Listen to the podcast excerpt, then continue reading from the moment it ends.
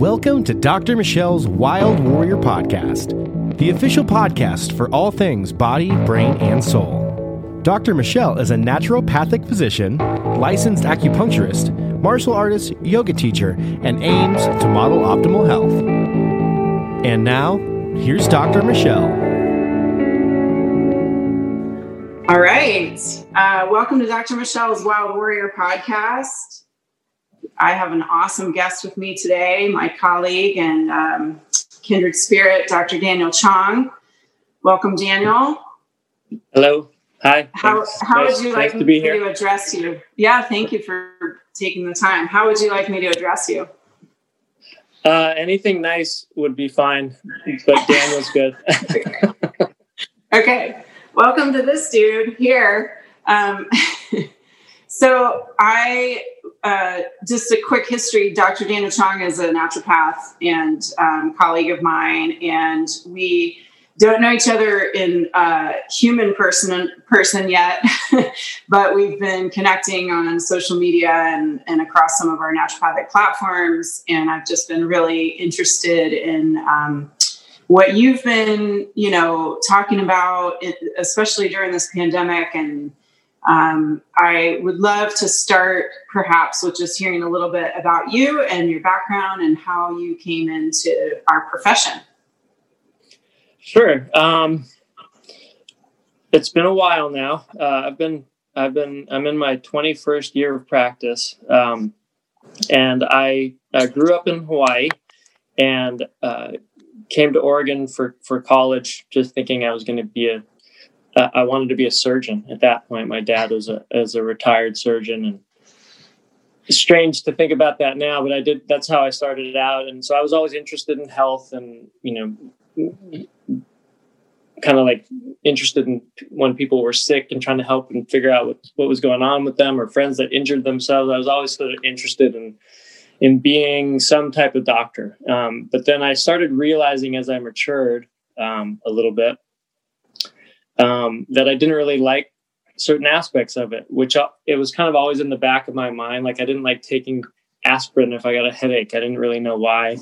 Um, but over time, I just kind of started realizing through my early college years that I didn't really want to go that route. But I had no idea about anything else out there because again, I was like conventional doctor family, and so um, I started uh, just investigating things and learning about chiropractic and acupuncture and then still didn't know anything about naturopathic medicine. And literally this is back in the pre-website days um, i was like walking through a building in one of my in my at my college and the at university of oregon and there was a a poster on the wall from what is now nunm which was ncnm back then with like a little flyer, like fill this out and we'll send you our pamphlet because that's how apparently how things used to work back then. Um, and so I did, and, and literally I got the pamphlet, and it just went into general detail about what naturopathic doctors do, and it was like instant. I was like, that's what I'm supposed to do, and so um, just basically went straight there, and um, have been working ever since. When did you start your practice? Uh, fall of 2000. Fall of two, oh, that's when I started school. Okay, so we we just missed each other. Yeah. Um, have you been practicing in Portland this whole time, or I have. Where? I have. Yeah. Uh, spent a lot of time as a general practitioner, and then um, in the last almost eight to ten years or so, have been focusing more on cardiovascular disease and diabetes. Excellent. So, um, what would you say is kind of your your favorite part of practicing? I know that's a big question. Um, that's it. That's it. It's a big question. Um, honestly, like, you know, I do a lot of social media and all this stuff because I can't help myself. But I really, I really like to just talk to people one on one, you know, and and connect with them, and um, you know, if and when they're able to to make improvements in their health, and to sort of just see the change in them and how they they uh, they feel about that and sort of this newfound confidence that some people get when they realize that they have control over their their health um, that's far and away the most uh, gratifying part i think. It's wonderful. Um, would you say you focus a lot on nutrition? I kind of get that gist from you. Yeah the you know i've done a lot of different things over the years as i'm sure you have um, just you know your interests get piqued here and there and you go and learn this and learn that and um, have gone down some interesting roads with that um, but as things have gone along now i just find myself focusing more and more on what i call what i would call like the a thorough application of the basics you know so mm-hmm. uh, what i really kind of just call like being as human as possible, which is not that easy these days. So, you know, that would in, in, certainly incorporate um, what you eat and how you live um, for the most part. But I, I, I, do really think that when that's really thoroughly done, that that's the most powerful um, effect you can have on people. Obviously, sometimes people have really um, complicated or serious things going on that require more than that. Um, and uh, some of which I will work with, and other others of which I will refer to other people for. But that's that's that's it. Food, lifestyle. Very interested in circadian uh, biology effects on health, and and um, that's kind of one of the newer areas for me too. That's exciting stuff. I think um, you know, if, at least for me, as I've continued my practice, I feel like less is more. You know, the more simple and um, bare bones we can get, the the more effective it can be. Ironically, and I think it's more um, manageable for people too, and more empowering in some ways because Absolutely. they find it within themselves. Yeah. Yeah. So thank you for sharing that. What do you know? Another thing we seem to have in common. I know, for real. it's uh it's good i well i mean i really tether back to our our tenets of naturopathic medicine and i feel like they they're tried and true and i've seen them work um, and i tend to be a renegade so i veer away sometimes and then i'm like wait a minute yeah get, get back to the basics yeah yeah yeah i hear you so good, good work. And I'm sure your patients are thriving out there because of it. So that's awesome. Um, okay, I'm going to jump into a hard question. Okay. All right, you ready? ready? Uh, give me your thoughts on COVID and school closures. Um, you know, I will say that obviously um, at the beginning of all this, with the modeling that was done and the predictions that were made. Um, I think all of the um, changes and policies and, and, things that were put in place, including school related things, were warranted because we didn't really know uh, how bad this was, and it looked like super scary.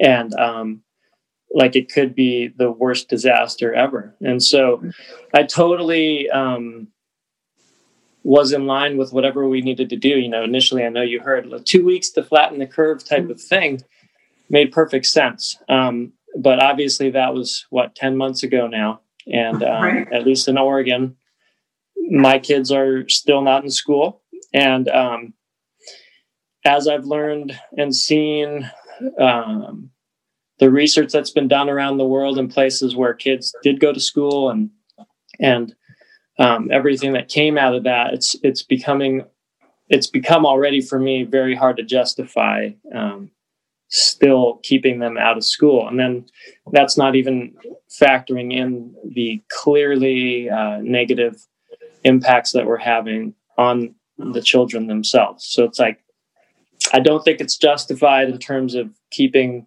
the community safer by doing that. Um, and I don't think now that we know um, how how negatively it's affecting children that it would be worth it almost anyways. Mm-hmm.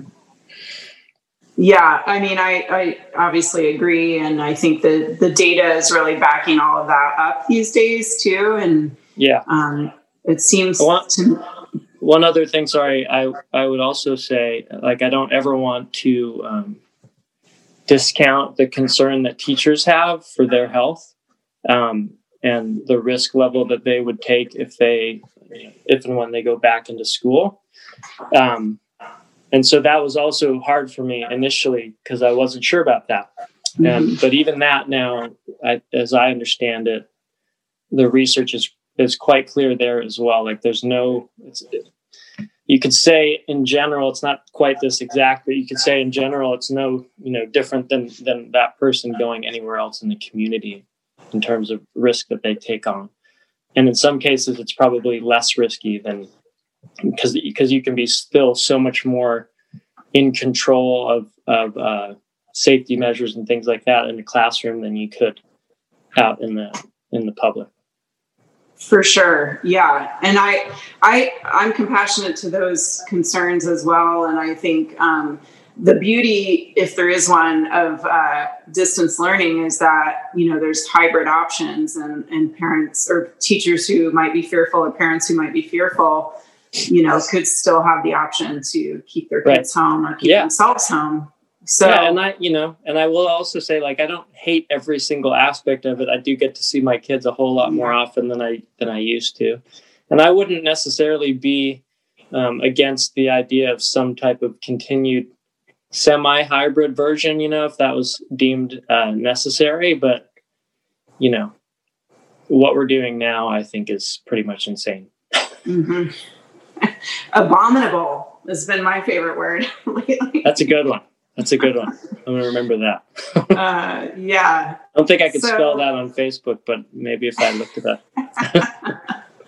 It's yeah, it's a good one. It's a good one. I've been using it a lot lately. It seems to apply to a lot of different things. Yeah. Um, and on that note, I, you know, you and I have talked a little bit about this, but just I feel like um, one of the things that's been very disheartening in this whole process is watching the therapies and the options that are available that can really help people be suppressed and um, or discredited um, or i mean even like the example of vitamin d that we know is just prolific in the research now and always was for viruses has been for a long time um, you know is all of a sudden like oh yeah now we can finally talk about that. And and even just in the last couple weeks, we've really noticed uh, that those therapies are starting to to be somehow allowed or discussed. Um, what are your thoughts on all that?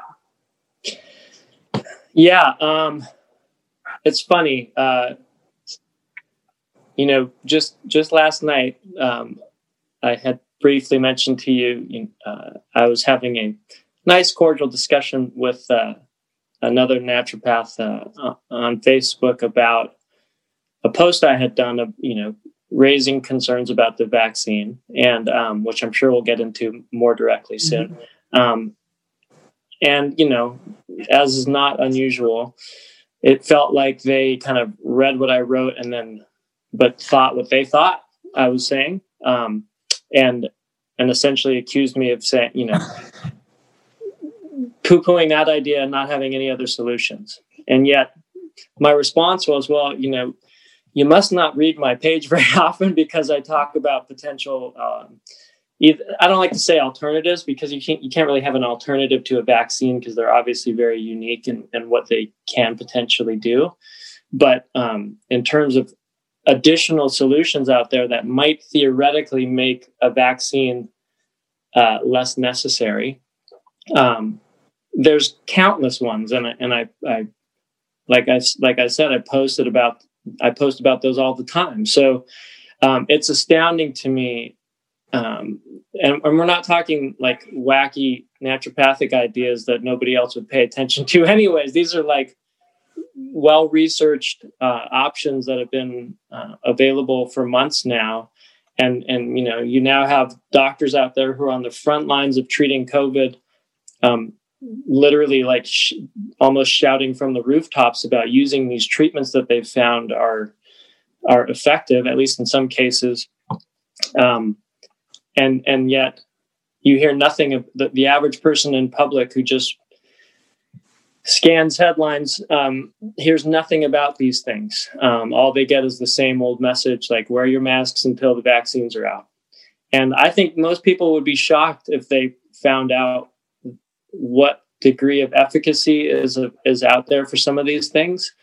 Um, and and i you know the the most sort of I don't know what you'd call it, controversial way of thinking about it is like, I think thousands of people may have died as a result of a lack of um, allowance of these things out in the community to be, you know, brought to the attention of prescribing doctors and that type of thing. And just, I think you probably were alluding to a couple days ago, the the American Medical Association just sort of quietly came out in November with a, just as an example, with a, a letter um, essentially saying we changed our minds and we no longer feel negative about hydroxychloroquine and doctors can go ahead and prescribe it which i, I mean you know the for, for most for the average person hydroxychloroquine is like an old idea that was discredited and those crazy doctors that were trying to prescribe it are now like um, quieted down. Like if you're the average uh, again person in public that's that might be what you think about hydroxychloroquine if you know anything about it at all. And yet it appears as though i mean if there's there's tons of research that's gone on about it. Um, all this whole time showing positive study after positive study after positive study. And now you have the american medical association coming out and in my opinion covering their their butt a little bit um, and saying oh yeah no you can you can prescribe it. It's fine. So it's just an example of how frustrating it can be um, to to to try to make sense of all of this. And and I I'll, I keep end up being left with just this big question mark in my brain like why are we doing things this way? Um, and obviously people depending on their perspectives can come up with all kinds of different reasons um, in their minds as to why um, things aren't more transparent and just clearly stated out there um, as to what's what's available to us but it is what it is. Yeah i um i mean what do you think the real uh, driving force for that kind of censorship and politicizing i mean of yeah. of uh, i mean therapy you're, get, you're, getting me all like nerve no just kidding. Um you know I try to be somebody who, you know, I might have my own thoughts about possibilities, but conclusions I make, I try to be somebody who only makes conclusions based off of uh, known, clarified, um, factual information. And um, so that is probably what ends up making me crazy because I see the writing on the wall. Like in every angle that I look at this whole issue, this whole COVID issue, whether we're talking about how we do the testing, which we can get in later, get into later, what treatments are available, um, what we should be doing, you know, in in public health and whatever whatever it is. It's like every angle that that you look at it, I end up coming up with like the same general feeling, which is like, what the heck are we doing? Like this doesn't make any sense. And by no means is it my um, my own conclusions that I'm just coming up with in my mind. Most of what I come up with is based on what I see other much more qualified people than me uh, thinking through it and thinking the same thing, like and asking like, what are we doing and how, how does this make sense and whatever. And so, I think that the one undeniable thing is that um, there's weird stuff going on there's it does there's so many things that don't make sense uh, if we take it from the perspective of what's best for humanity. And um, and so while there's many you know potential explanations um, i think it's inarguable that we're not doing the right things. And so um, my personal opinion and my sort of conservative view on it is um, you know, in all likelihood, most of it it boils down to the same issue, which is issues of power and greed. Mm-hmm. And um, you know, in all likelihood, there are a number of um, potential uh, um, industries or or groups or whatever you want to call it of people who are looking for ways to gain more control, more power, and more money, and have had you know ideas and plans built up along the way in terms of how they're going to you know make more money you know get all of these things more. And that potentially um, this whole covid pandemic um, created for them a very obvious and quicker way of getting to some of their goals. Um, whether we're talking about the pharmaceutical industry or, or whatever. Um, and so it was kind of like a you know I, I, don't like to go down the roads of like a planned thing but it was like if this happens then we know we can do these things uh, and, and do them pretty well. And um and so you know the the least conspir- conspiratorial side of me would would say uh i think it was just a, a uh, almost like a perfect storm for a number of different um uh, angles of, of influence out there that that then have taken advantage of this and and and I think that that would be the best way to explain why there might not be more of a push to change some of the things that we're clearly doing wrong. Mm-hmm. And I mm-hmm. think the most classic, more re- most recent example would be uh, involve a new term I learned uh, the other day, which is um, the COVID testing industrial complex. yes. um, and I just read this fascinating article by this independent uh, in, journalist um, who's been researching the amount of money being made on PCR tests around the country. Uh, and it's astounding. So, like Quest Labs is an example, not to call out any particular company, but they're one of the biggest labs in the country. They, they're probably running close to, you know, at least a quarter, if not half, the tests, um, the PCR tests being done in the country, their their revenues in 2020 are 43% higher than they were the prior year. Um, so there's tons of money being made, and so you know, I don't know if you want to segue into testing, but that that is an issue that's like yes, perfectly let's. explained. it would perfectly explain why yes. nobody's going like, well, maybe we should change this because there's billions of dollars being made. So it's the same thing as you ever you see all over the place. It's the same reason why, you know, triple bacon cheeseburgers are still being sold.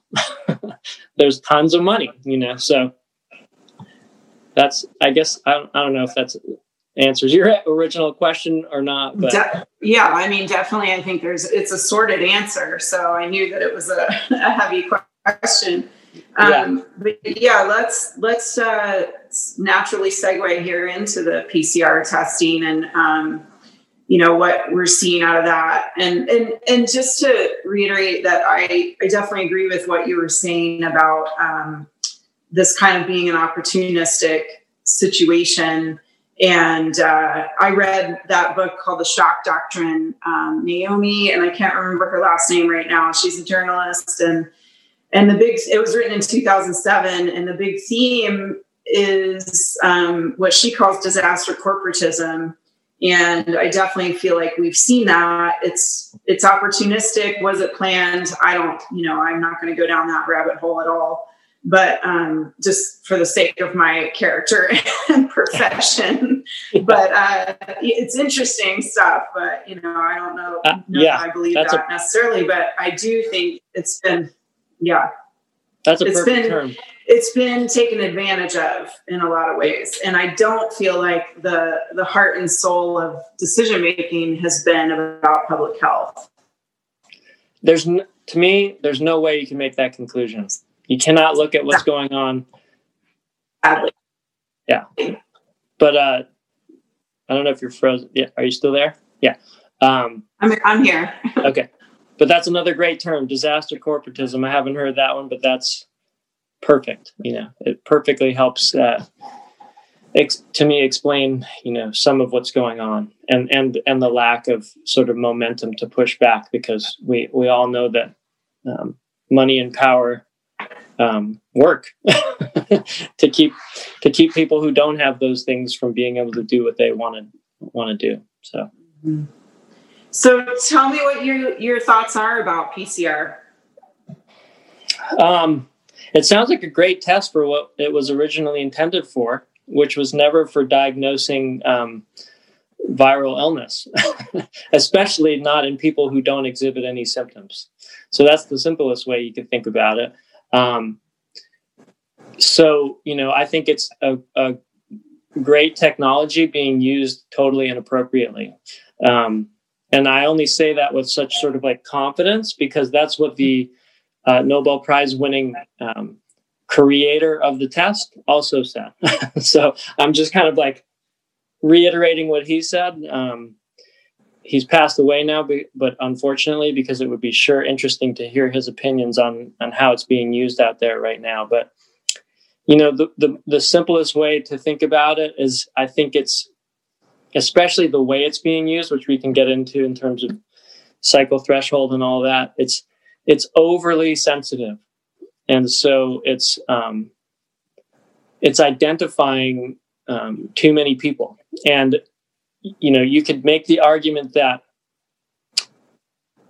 uh, number one, if uh, if COVID was being treated in a bubble and we weren't making massive, um, life changing, world changing decisions um, in pol- in terms of policy um, based on case numbers resulting from PCR testing, if we weren't doing that I'd be a lot more okay with whatever they want to do to try to find as many people as possible. But um, you, in my opinion, you can't use such an overly sensitive test that that literally finds a very high percentage of people uh, who could never actually infect another person and count them as a case and then use those case numbers to determine what we do in our lives. I think it's totally inappropriate and um, again makes no sense. And again, my opinions are based on the opinions of total experts in that community, also feeling the same thing and trying their best to to call out, which is something that is as ludicrous. And then, you know, if you really want to get into the nitty gritty of it, um, the original paper written that was used to by by governments to um, as a as guidelines on how to do what we're doing using PCR for for COVID. The original paper that was that was written to tell us how to do it what has been totally torn to shreds now by a large group of you know high level experts in the field and shown to be you know essentially um, totally wrong. So even even what we used to uh, to guide how we're doing this initially has been shown to be wrong. So to me, every angle of of its use now is is um, unwarranted, and um, hopefully going to be stopping soon. But then we just mentioned the the COVID testing industrial complex now being formed, and I don't know um, how hard it's going to be now to to push back on that. So, um, but that's that's my general idea about it. yeah, I I think that's really valid information and um, and consistent. I mean, one thing I was thinking about this morning uh, before getting on with you here is how you know, I've been following a lot of the same people as you, I believe, and um, you know, MDs and PhDs and you know, researchers, um, data analysts, like all these people that are very well renowned in their field and smart folks. And um, and what's been interesting is for the last six or seven months that I've been kind of diving into this this shadowy place is uh, the consistency. Like you know I wouldn't say the mainstream narrative has been terribly consistent. In fact, often it changes from day to day. And I think that's unfortunately created a lot of um, of best in people about science in general. And yeah. but from the people I've been really paying attention to have been saying the same things all this time. You know, nothing yeah. is really changing as far as like their messaging about PCR testing and cycle thresholds and um, public policy about lockdowns. I mean, early data came out, you know, in the beginning, April from China. And um, anyway, so I just find that really telling. Uh, and like you said, there's this force um, behind things that feels very daunting to even try and come up against. Yeah. Um, can you will you talk for a minute about cycle thresholds? Because I know you know people are getting a little information about that, but I think a lot of folks don't don't quite understand it. Yeah, I mean, I'll do my excuse me, I'll do my best. I've also now, uh, you know, gone from knowing absolutely zero about this a few, uh, you know, seven eight months ago to now thinking I have a decent understanding of it. But um, as I understand it, um, you know, you get a PCR test, you go and you get your your nose swabbed, right? Or swab is a nice way to put it. Um, jammed with a with a cotton applicator, um, and they're they're collecting viral material potentially um, that get that then gets you know um, inputted into this machine that essentially um, amplifies uh, the, the the what you're seeing. So you get fragments potentially, or entire, you know, whole viruses or whatever it is that you get from a person, and then the machine helps you identify what it is. This is a simple way to think about it. And um, as it's doing that, it's cycling through um, more and more amplification processes so that you can like get a better and better look at it, so to speak.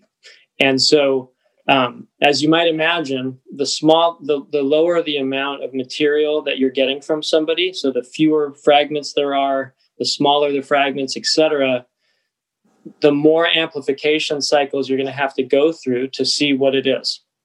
And so the cycle threshold is that number of amplification cycles that you go through uh, to to be able to see what it is. And and the number uh, related to that that any one person gets on their test um, or has done on their test is is reflective of how many times they had to amplify it in order to be able to see aha that's what it is.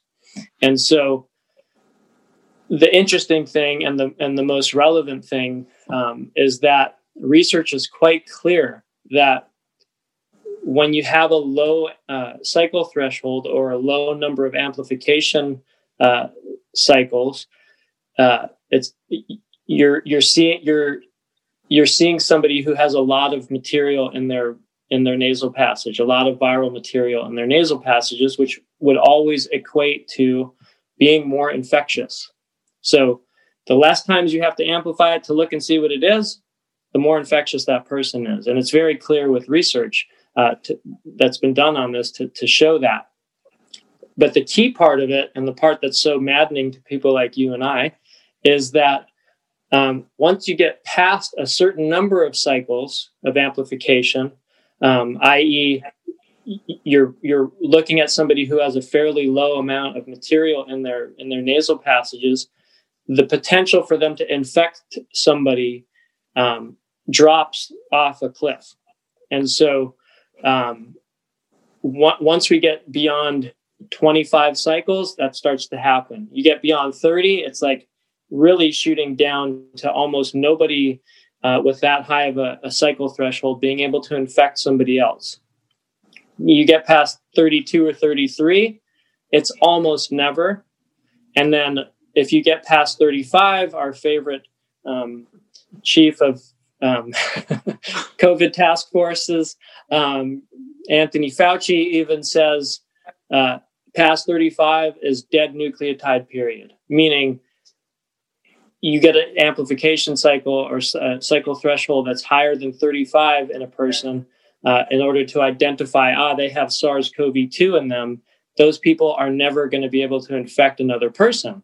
And logically, should never then be counted as a case that's out in your community as somebody who could who could contribute to further uh, propagation of the virus through the through the um, community. So, uh, and the part again that's most maddening is that um, as far every uh, piece of evidence that I've been able to find uh, shows that I have not found any evidence of any lab in the entire country using a cycle threshold of lower than 37. Mm-hmm. And so, if 35 and beyond is non infectious and they're being allowed to identify somebody as a positive up to at least 37, if not higher, um, that makes no sense to me. Unless they were just trying to be super sensitive and only treating COVID in a bubble and not making uh, policies based on those numbers, if that makes sense. Absolutely. I mean, I think, uh, and I also have found that I don't think the labs are very forthcoming about their cycle threshold usage. That's a nice way to. As a physician, nice yeah, as a physician, I want to know what my labs are doing, and I want to know that that whatever you know I'm ordering is going to be a reliable uh, piece of information that I can base my treatment protocol upon, right. or my diagnosis in this case. And uh, the other factor of that, so yeah, so labs aren't being. I mean, I had a, a patient who took her daughter. Had, her daughter had to get tested for I don't even remember. I think she had some other symptoms and they wanted to test her. And I said, please ask the lab what their cycle threshold was. And they were like, huh? You know, urgent care, whatever. Uh, yeah. And so we never even got the information. Um, and like you said, we're basing like huge sweeping public policy on these numbers. And the other thing that I find so curious, and I'd be I like your opinion on this too, is that um, in most infectious disease, and I'd say maybe with the caveat of sexually transmitted illness uh, infections, STIs, uh, in in most cases we don't really test asymptomatic people. Um, you know, even if they've been ex- exposed, like I rarely would send somebody for a strep test unless they were symptomatic uh, even if their dad had it or whatever, you know, it'd be really unlikely for me to send them for that test unless they had some sort of symptom. Right. So there's a couple ways that I would think about it. Um, the simplest way would be like think back to all the flus you've ever had in your whole life. Mm-hmm. Have you ever been tested to see if you have the flu? No. So even when you had the flu, you weren't tested. And you certainly don't know anybody out there who has ever tested to see if they have the flu when they don't have the symptoms of the flu. Um, that being said, so that's like the most sort of like, that's weird type of perspective on it. But when you do think about it from like the pandemic public health perspective, um, at the beginning of something where you're trying to figure out how how spread it is in the environment or in the community and get ahead of it, so to speak, and maybe quarantine people that are sick, et cetera, or potentially going to be sick soon.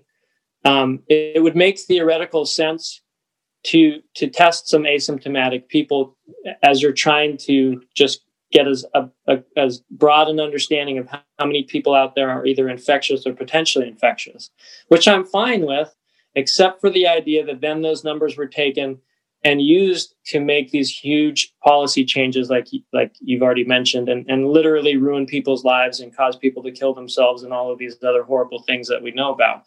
That's where to me the problem one one angle of the problem comes with using testing the way that we're doing it. Um, the other problem as i've learned over time from listening to actual experts um, and doing my best to regurgitate what i what i hear um, is that once it's been shown that the virus is quite thoroughly integrated into the community, um, that that approach to testing no longer makes sense, nor does contact tracing and things like that, because it's too out there.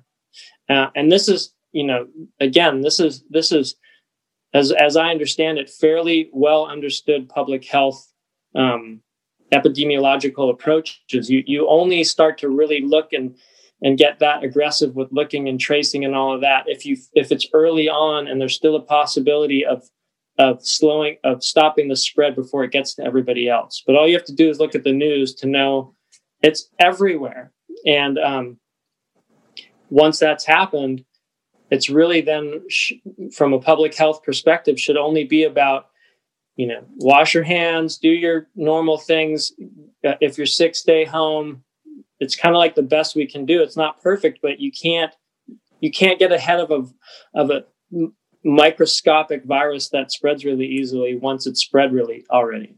So there's just again so many things that don't make sense about what we're still doing with it and and and again you can go down rabbit holes with that and try to figure out why and all that but uh, the writing's on the wall i mean it doesn't make sense yeah I, I definitely agree with you and i feel like you know that proverbial expression of the horse has already left the barn and you're trying to close the doors like it's yeah. just you know it, and you're right it made sense early on when we didn't really know the breadth of this whole uh, disease process and um, I mean, even when we, I don't know if you had Dr. Colley at NCNM, but. Uh, oh my gosh, I haven't heard that name in a long time, but yes, I did.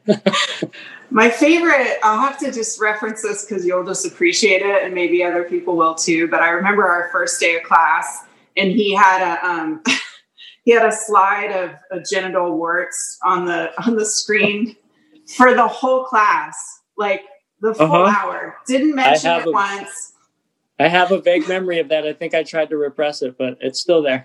Yeah, sorry to stir that one up. but basically, like, you know, that was his kind of uh, shock shock uh, factor there.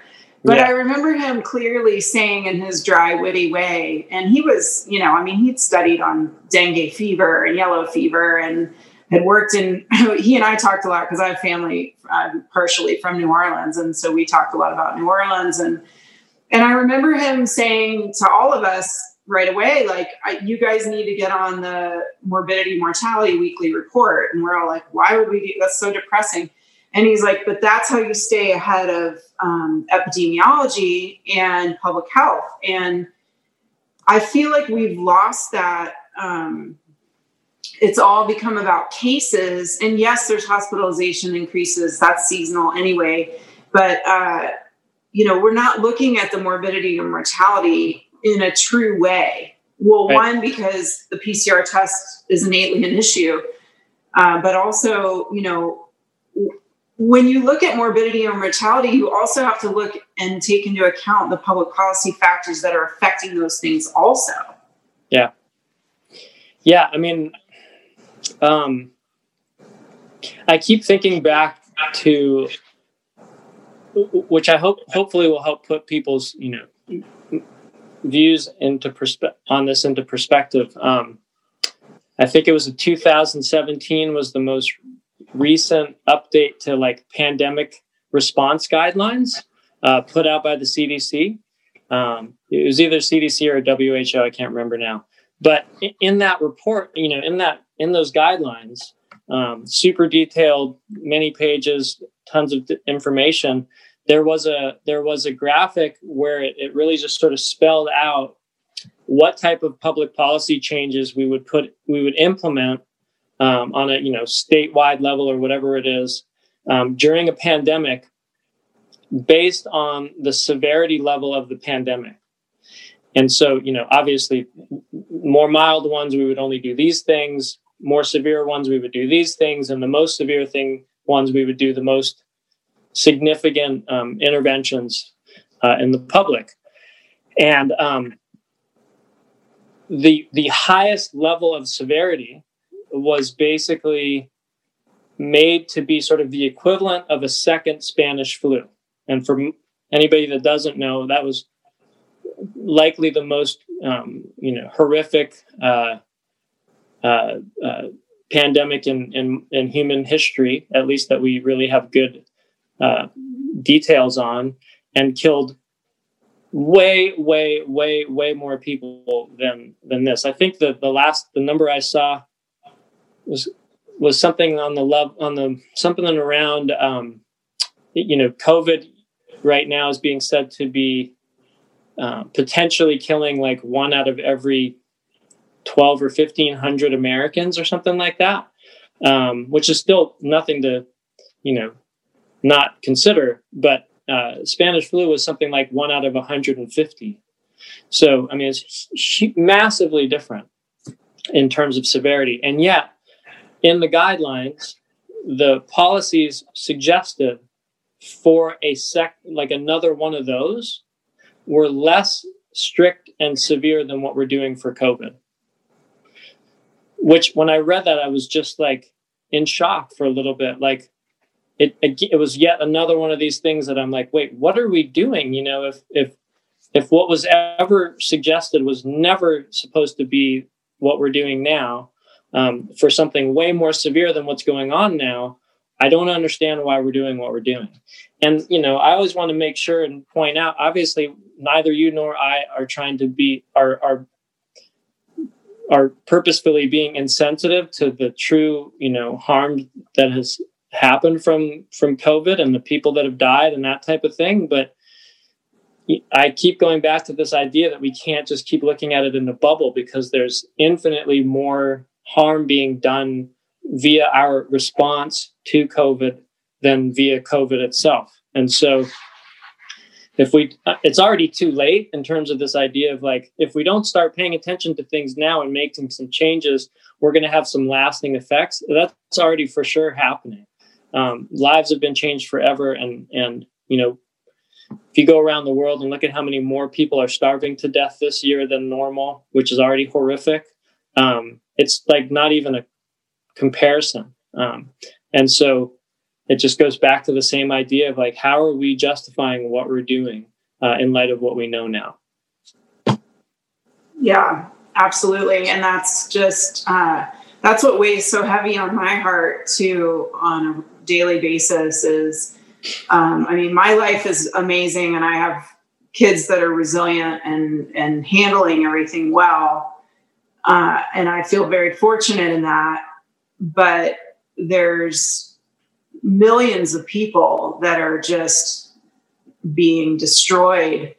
Um, and then obviously you know what we're doing to kids. I mean i have a colleague who sees infants often and she's like michelle stranger danger is happening at like two months old right now because they're not used to seeing people or they're only seeing people in masks. And she's seeing yeah. that kind of consistently. I mean it's we i like ivor cummins kind of uh, invisible blood on our hands kind of expression and i think uh, I, I've been saying it more like this, like future blood on our hands already and uh, that part to me is like you know it's it's just unthinkable. And um it, in any situation i mean even if you had let's say just a corporation that was kind of trying to revamp their protocols or whatever they would they would ask all the different experts in their field to weigh in yeah. And I feel like it's been so myopic in in in this situation where, like you said before, there's so much power and greed kind of yeah. pushing this this agenda and and you know the train is is freaking on the tracks going 5000 miles an hour and, and yeah. nobody's able to to change that and that's what's so disheartening to me because yeah people have died from this people always die like that's just the nature of being alive and i don't want to be insensitive to that by any means but i i think we're we're counting covid deaths as like this you know more valuable thing than all the other devastating ways that people are dying from this uh, situation. So yeah. that's uh yeah. that's heavy. and, and the, the only other thing i would try to add to that is you know if we if we lump everything um, into this this umbrella term of like our response to COVID, so all the things we've done to try to, you know, lockdowns and all of those things.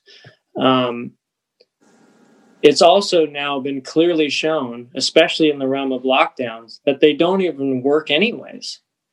So you can't even go back to say, well, well, you know, at least we're saving more lives than we would have if we didn't lock down, even though the lockdowns are causing all of this other fallout and horrible, you know, destruction in its in their wake.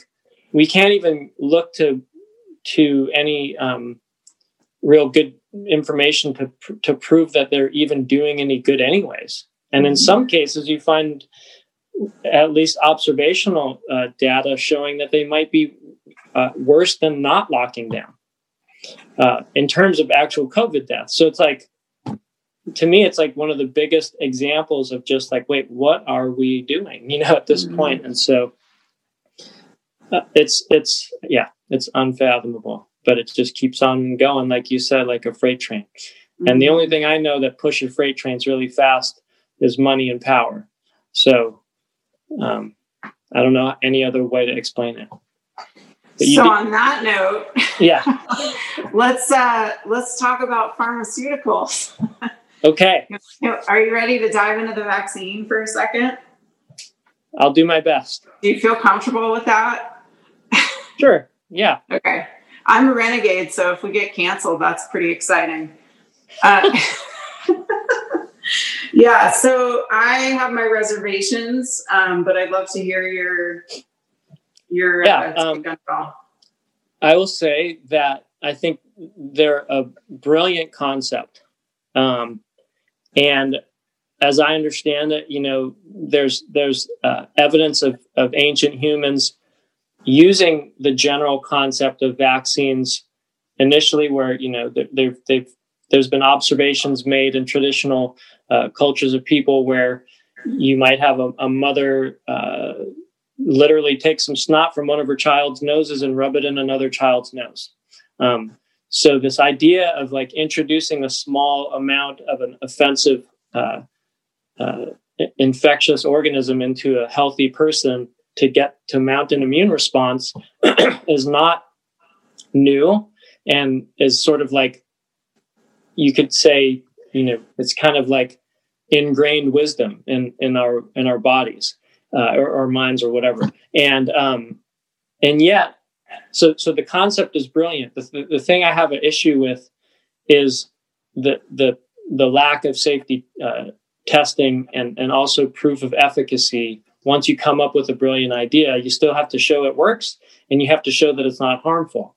Um, and at least before COVID and before the COVID vaccine, my understanding, and, and this is not an area I would ever consider myself an expert in, but but my understanding is is that uh, the the data proving the safety of all of the, the vaccines on the on children's vaccine schedules is is pretty lacking in truly definitive safety uh, uh, trials and things like that, where where things were you know tested against true placebos like saline or whatever it is um, versus like strange placebos like another vaccine or right. you know the, the vaccine additives and things like that so my hesitancy I, I would never consider myself anti-vaccine because that would mean i would be an- against the idea of them and i'm not uh, i'm concerned about the safety of them and i'm concerned with the 4.5 billion dollars that have been paid out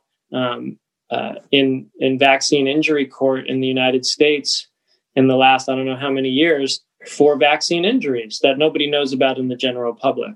And I'm concerned with the fact that most research suggests that only about 1% of vaccine injuries get reported in the first place.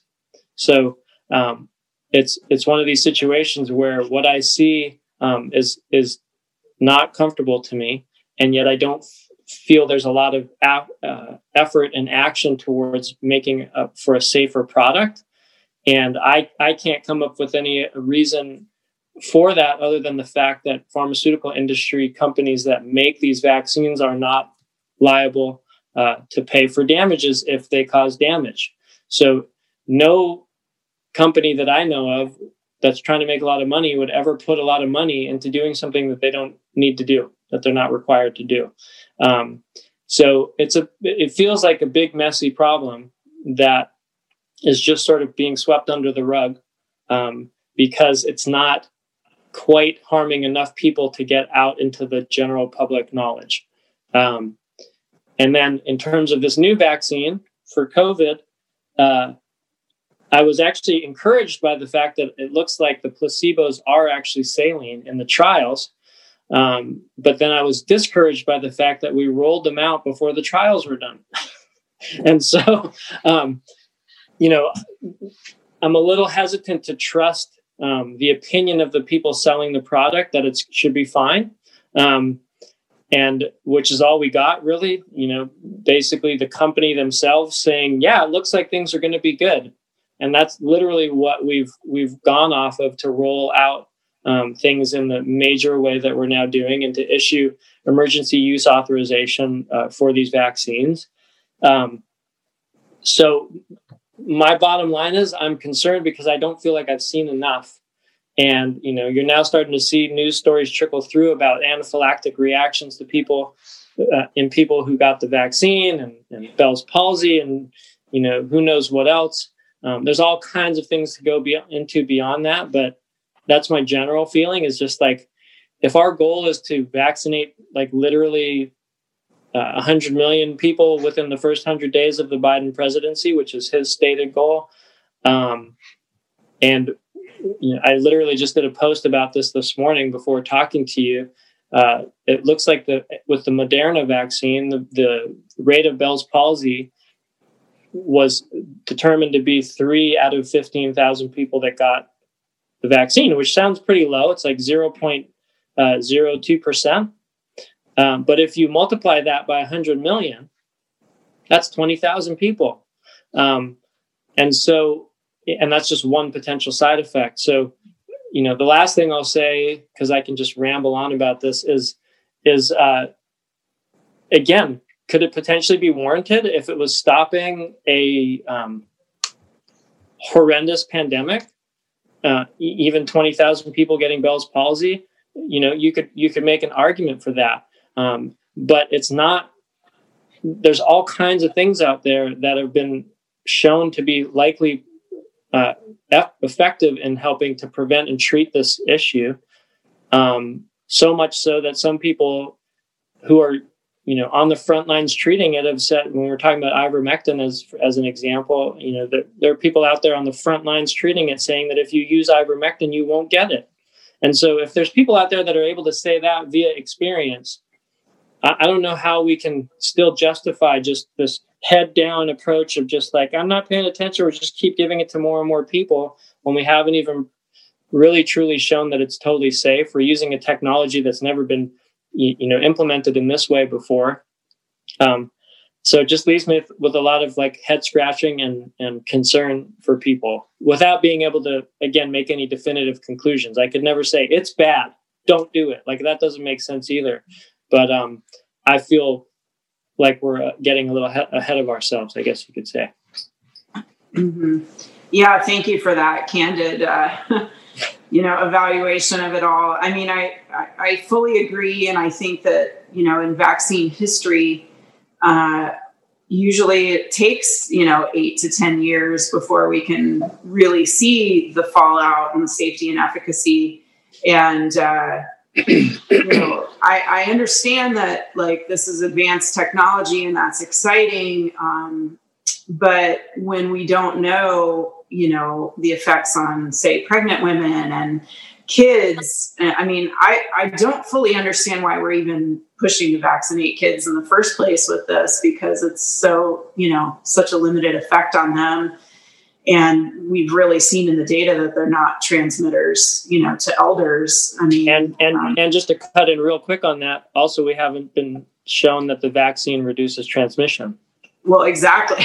And that's that's the biggest issue. And and most people don't know that. I mean i've brought it up with right. a handful of my patients and they're like well but what about you know their antibody tests or whatever? And it's like well it's decreasing symptomology and that's about it. Um, you know yep. maybe maybe reducing fever well it's causing fever and then reducing it a little bit later but uh, you know i just feel like we're not going to know the autoimmune conditions potentially the um, there's so many that could be a fallout from this or a disease that and this is what i want to kind of like um, culminate with if you're cool with it is you know we're not talking about the real underlying issues here, which is this co-pandemic of poor health.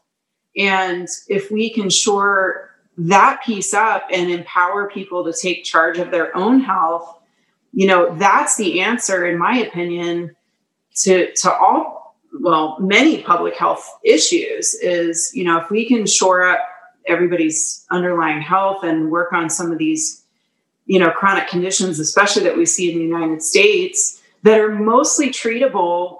I mean i'm sure you would agree the majority of them are treatable with nutrition and lifestyle alterations that aren't that hard. And i'm not saying it's not a lot of work to you know change your diet and and lifestyle. It is but um, these things aren't rocket science. Like you know to work on diabetes as a culture to work on decreasing heart disease and obesity and these risk factors you know i mean how many elders in your patient load do you have that come in on all kinds of medications? Yep. Um, yep.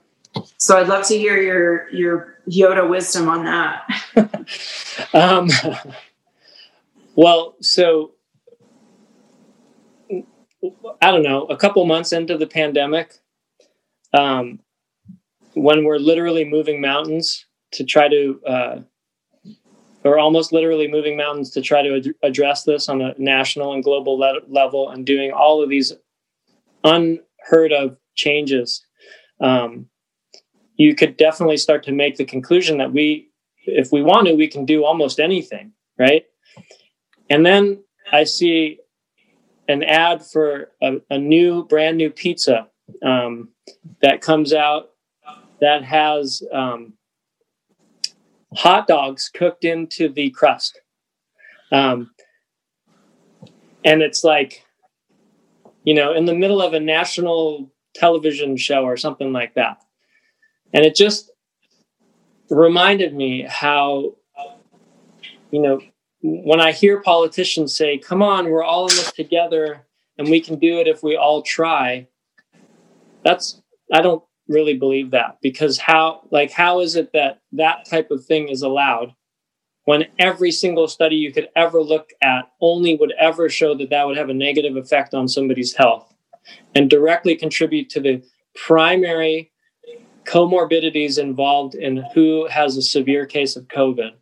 And yet those are just out there like always. People are walking home with big gulps this big um, from you know the local convenience store with soda um, and not being told a thing about any of that aspect of, of all of this in terms and and the most tragic part is is it's there's obviously some rare unusual situations where apparently healthy people get covid and have a hard time with it or possibly even die but it's inarguable the vast majority of people that are dying from this, which is what is, um, you know, causing us to do all the things that we're doing. The vast majority of people that are dying are people that have severe health conditions, like you just talked about, that are almost almost universally preventable if if it was done really thoroughly. Um, so it's yet another thing that makes no sense. Another thing that makes no sense to me is that sales of cigarettes have gone up during the pandemic. Those are breathed into our lungs, and the lungs are like the problem, you know, with with COVID more than anything, or at least a major part of it. Again, how does that show that we're really trying as hard as we could, um, or that we're really in this all together? It, it's kind of more like with an asterisk as long as it doesn't piss off anybody that's that gives us a lot of money you know that's a blunt way of putting it and um, you know i think it's also super important to mention the fact that just giving information about how to be healthy is not enough because there's a large portion of our population of people who you know they could have information coming out of their ears and they have no opportunity to act on it because their lives are so crappy and they have no way of getting and accessing a lot of these health promoting uh, things. So, um, you know, we had a golden opportunity during this to really revamp how we uh, approach things with our with our population in terms of truly trying to get them healthy. And uh, it wasn't even like we tried. Like it, it, it any any any effort in that regard was not even a blip on the radar like it just was not even a thought. Like all things that contribute to to most of the chronic disease in our country continued right along this whole time without any um, mention of them being an issue. Um, maybe the mention was more like, "Don't talk about that because you don't want to shame that person." um, which is you know i get it but it's like if we're trying to save people's lives maybe we should um, so so that's you know that's how i look at that whole side of things and um, you know as just personally it's it's the thing that it's going to take a lot of change for me to start tr- trusting um, in the powers that be and their true motivations if if nothing that they're doing is really addressing the core of the issue. Um, so and yet you know they are still trying to give us something that could harm us like literally uh, in, in almost as a replacement for that which makes no sense from either of our naturopathic uh, brains. Mm-hmm. for sure. Um, all right so what brings you hope um, sunsets. Uh, um, you know, uh, I would say what brings me hope on a on a real practical level is um, people like you who I've come in contact with um, during all of this. That I, I've I've met so many people that are out there thinking similar thoughts and making similar efforts to try to make this better. Um, and so I always trust in sort of like the the wisdom and fighting spirit of humanity to like right the wrong. Um, and and you know light winning out over dark so to speak um so and and you know all you got to do is go on twitter and follow the right people and you see people are out there doing everything they can. And it i don't for a second think that it's not super frustrating and disheartening to see all that effort and, then see examples and evidence that it doesn't yet look like it's working that well. But you know it's baby steps. And so um, i do feel a momentum um, towards a, awareness around some of the issues we talked about building amongst people that it never would have been in and around before um, so it's almost like COVID is like peeling off a band aid uh, to look at a wound that's still there and not healed. Um, that that uh, you know we all need to know about in order to get it real really healed uh, for good this time. So that gives me hope. And then the other thing that gives me hope is just um, knowing that this is all fine anyways. You know, and that's what I meant by the sunset. Like it's all perfect anyways. It just is what it is. And um, uh, this planet is going to keep going on regardless of of us. And all the beauty on it is is uh, still going to be there every day. And um, so i don't know if that gives me hope but it still just makes me smile you know? So uh, not always as easy as as i could before all this but still happens That's beautiful. Thank you. Um, yes, I think that just uh, staying present and being in nature and, you know, just seeing the beauty in other human beings uh, is really the hopeful part of it all. And, and I think there's this, like you said, there's kind of this momentum of community coming up and, um, doing things in a different way that are more supportive of us as human beings and and of our livelihood and our lives and connection and oxytocin and you know all the things that yeah. uh, that make us social beings. So um, that's good. I appreciate that so much. And and yeah. i totally agree and i think we can i mean i know i know you you and i have kind of alluded to this to each other but like it's easy to get bogged down in all the yeah. the data and like the darkness. Yeah. Um but you know i saw a sign the other day that said without darkness you can't see the stars and i think that's really um what what's starting to happen and and that gives me like real excitement for the future and and for the current situation even so um, yeah. Yeah. We, and we have, we're in a cool profession. And I think we have a lot of like, you know, really awesome things to offer people, of course, and um, tried and true wisdom. And um, so it's exciting to kind of you know, be just feel that um, kind of connection between all of us as colleagues or many of us thinking similar things and sharing information and all of that. So that's been yeah. awesome too. Yeah. Um, yeah. So, well, thanks for sharing your wisdom. How, uh, how can people find you, Dr. Daniel Chong? Um, professionally, I have a website, just drdanielchong.com. Um, for, you know, for my practice. Um, and I, I do work now with people in Oregon and California. I have licenses in both places and um, via telemedicine for the things we talked about. Um, and then, you know, anybody's welcome to search for me on Facebook.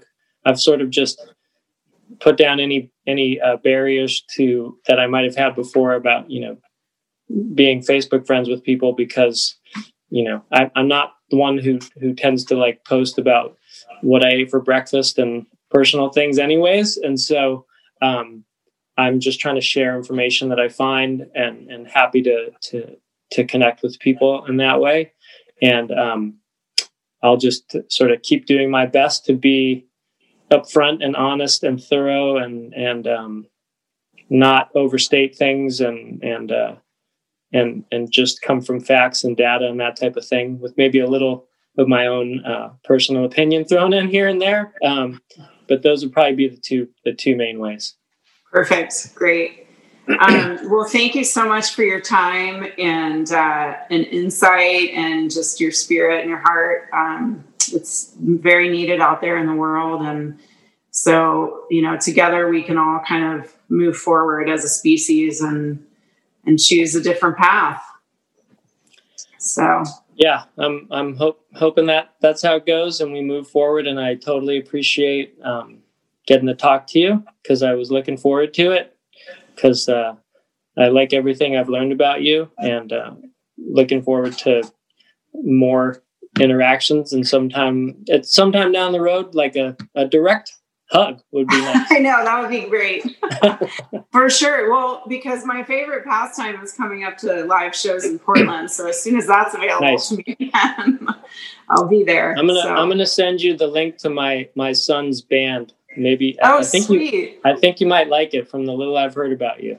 awesome, cool. Please do. All right. All right. Well, it was such a pleasure to meet you in, in virtual time. And um, thank you for your time and your wisdom and expertise and awesomeness. And uh, until next time. My pleasure. Happy to do it again anytime. Okay. Thanks. Bye. Thank you for listening to Dr. Michelle's Wild Warrior podcast. If you enjoy the show, please like, subscribe, and review wherever you listen to podcasts.